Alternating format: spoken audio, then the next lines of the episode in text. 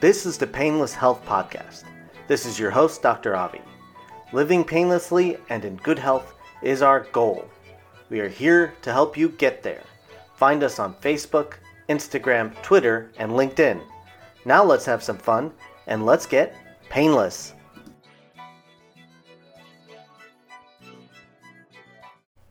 Cinderella is proof that one pair of shoes can change your life. Note de Bijou. It's been a busy month trying to rebrand the Physiatry podcast, so I've taken a few weeks to change the name to the Painless Health Podcast. I hope everyone has enjoyed our podcast with Cory Reese. He's a genuinely nice person and has life experiences with many of the things I talk about in this podcast, including plantar fasciitis. His new book is called Stronger Than the Dark, and it talks about depression, anxiety, and running 314 miles through Tennessee and meeting the angels of the trail. And it is available right now on Audible, Amazon, and other book retailers online. But before we get started with our main topic today, which is plantar fasciitis, I promise to talk about why I wear a mask outside the house even though most of the mask mandates here in California have changed.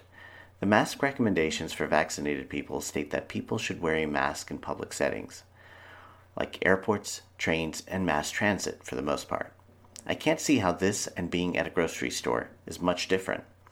Furthermore, when I walk in stores, I see so many people that I know weren't vaccinated are not wearing masks.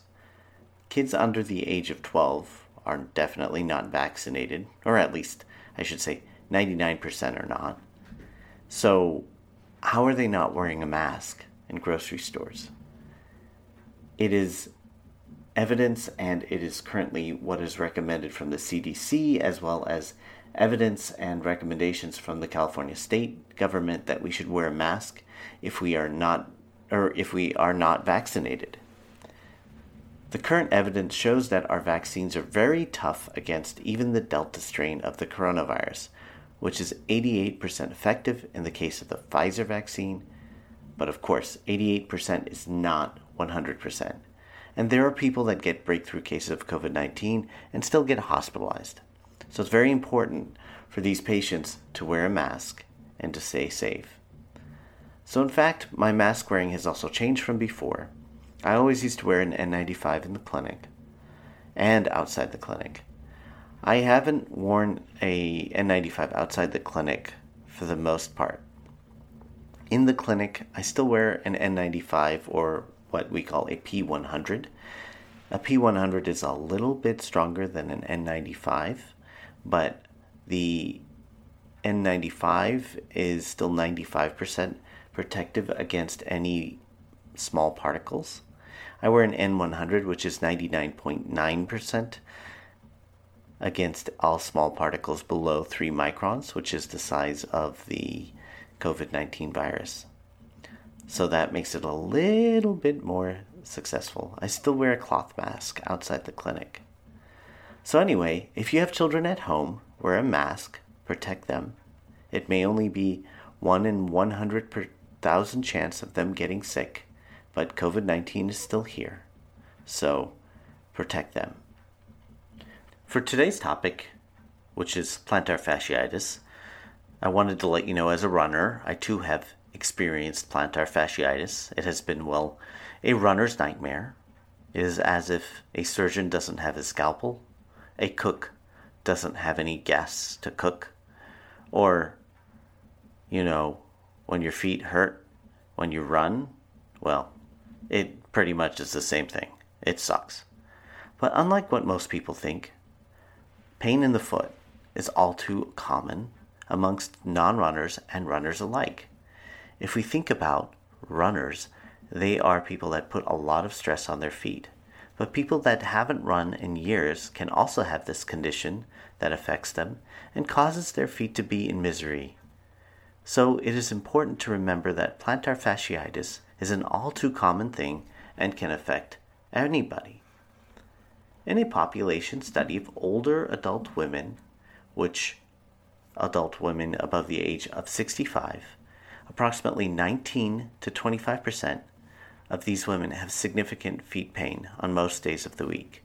This may often lif- limit their ability to function.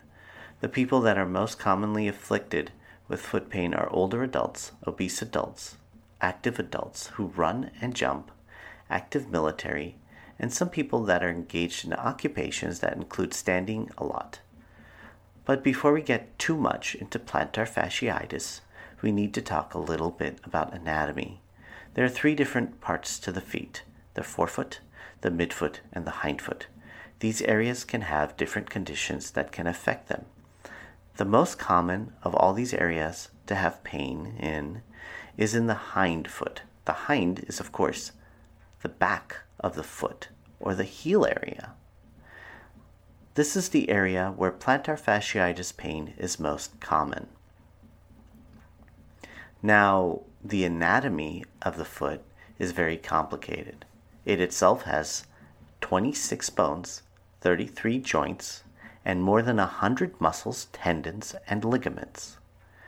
The ankle and calf meet with the foot at the fibula and tibia, which meet at the talus and calcaneus in the ankle joint. Now, the fibula and the tibia start in the knee and come all the way down to the ankle and the talus and calcaneus are ankle bones. From there, we go from the talus to the calcaneus to the three cuneiforms, which then meet the metatarsus and the midfoot, and then the phalanges and the forefoot. So, lots of bones, lots of joints, lots of different things going on here. The arches are made with interlocking foot bones, strong ligaments, and all the muscles in the foot. The arch on the inside of the foot, which is the middle or medial side of the foot, is higher than the outside. That's why there is a curve. The cuboid is the keystone of this. This allows for distribution of weight. Excessive strain on the tendons and ligaments of the feet can result in fallen arches or flat feet. The plantar fascia, which is involved in plantar fasciitis, goes from the calcaneus, which is in the hindfoot, to the toes. It provides support for the arch and the toes and allows for movement in the toes for when you walk. Now, when we walk, the plantar fascia tightens and pulls on the attachment of it to the back of the foot or in the hind foot. And then, when people have decreased movement of the first toe, the plantar fascia pulls more, causing more stress on the fascia. This is only one of the causes of plantar fasciitis when the toe is not moving well enough. But for the most part, we don't know why people get plantar fasciitis. We know who gets plantar fasciitis, and this is the people I mentioned before the obese, the runners, the people that walk a lot, and interestingly, ballet dancers. It is also very common amongst people with rheumatic diseases, including rheumatoid arthritis, psoriasis, and lupus. Now, we talked about these diseases in previous episodes. These are available now on the new website, physiatrypodcast.com. It was easier to get that domain name, so there you go. All right, so enough about who gets plantar fasciitis. What does it feel like, and how do we diagnose it? Well, from the personal experience, it just sucks. It hurts mostly in the morning when you wake up and when you take a step, and when I usually run. As you keep walking, the pain gets better, but sometimes when you are sitting for a long time, the pain can get worse again. So when you're still, it hurts. Furthermore, after a long day of work or a long run, the feet can hurt once again. The pain is mostly in the back of the foot towards the heel, but can be nondescript. It doesn't necessarily hurt all the time in the back of the foot. It can hurt towards the ankle, and sometimes it's less than a hurt, it's more of a stiffness. So, sort of a weird, dull, achy thing. The diagnosis of plantar fasciitis is usually by history and physical examination alone. There are no other signs or labs or x rays or MRIs that usually help with plantar fasciitis. So the labs are usually completely normal, unless if someone has a rheumatological condition.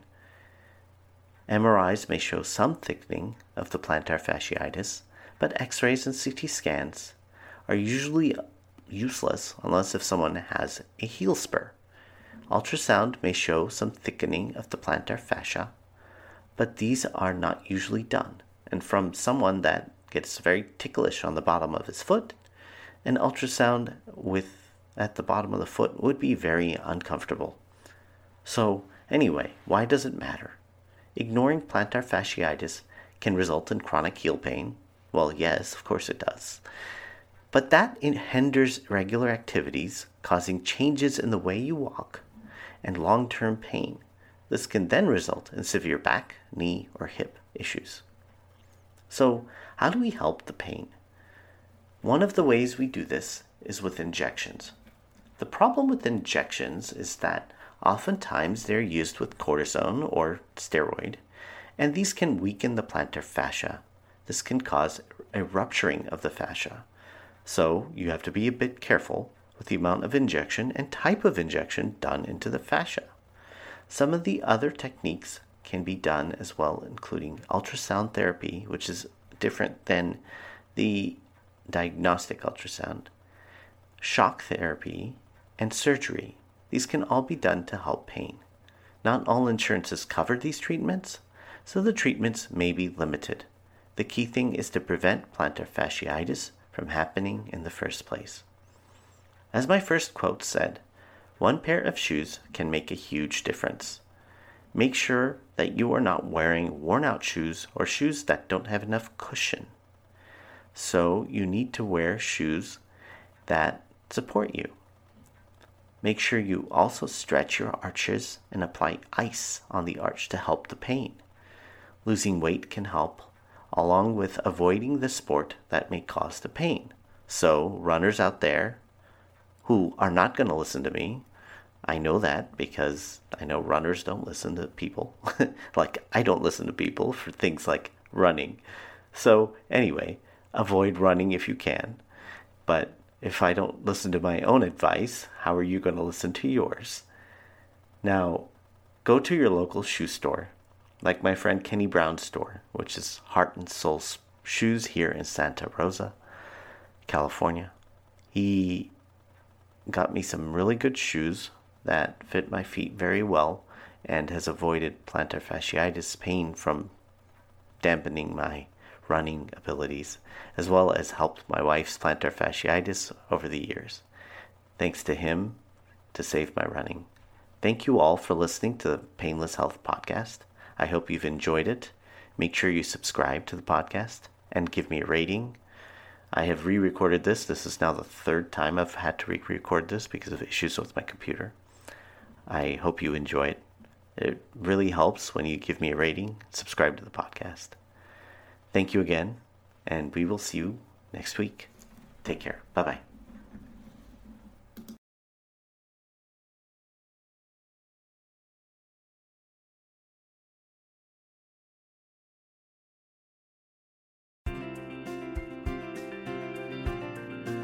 Thank you for listening to the Painless Health Podcast. I hope the information that has been given to you has been useful. Of course, I am a physician, but not yours. So please go see your physician for medical advice and further information about any of the topics you've heard today. Thank you again and have a wonderful day. Bye bye.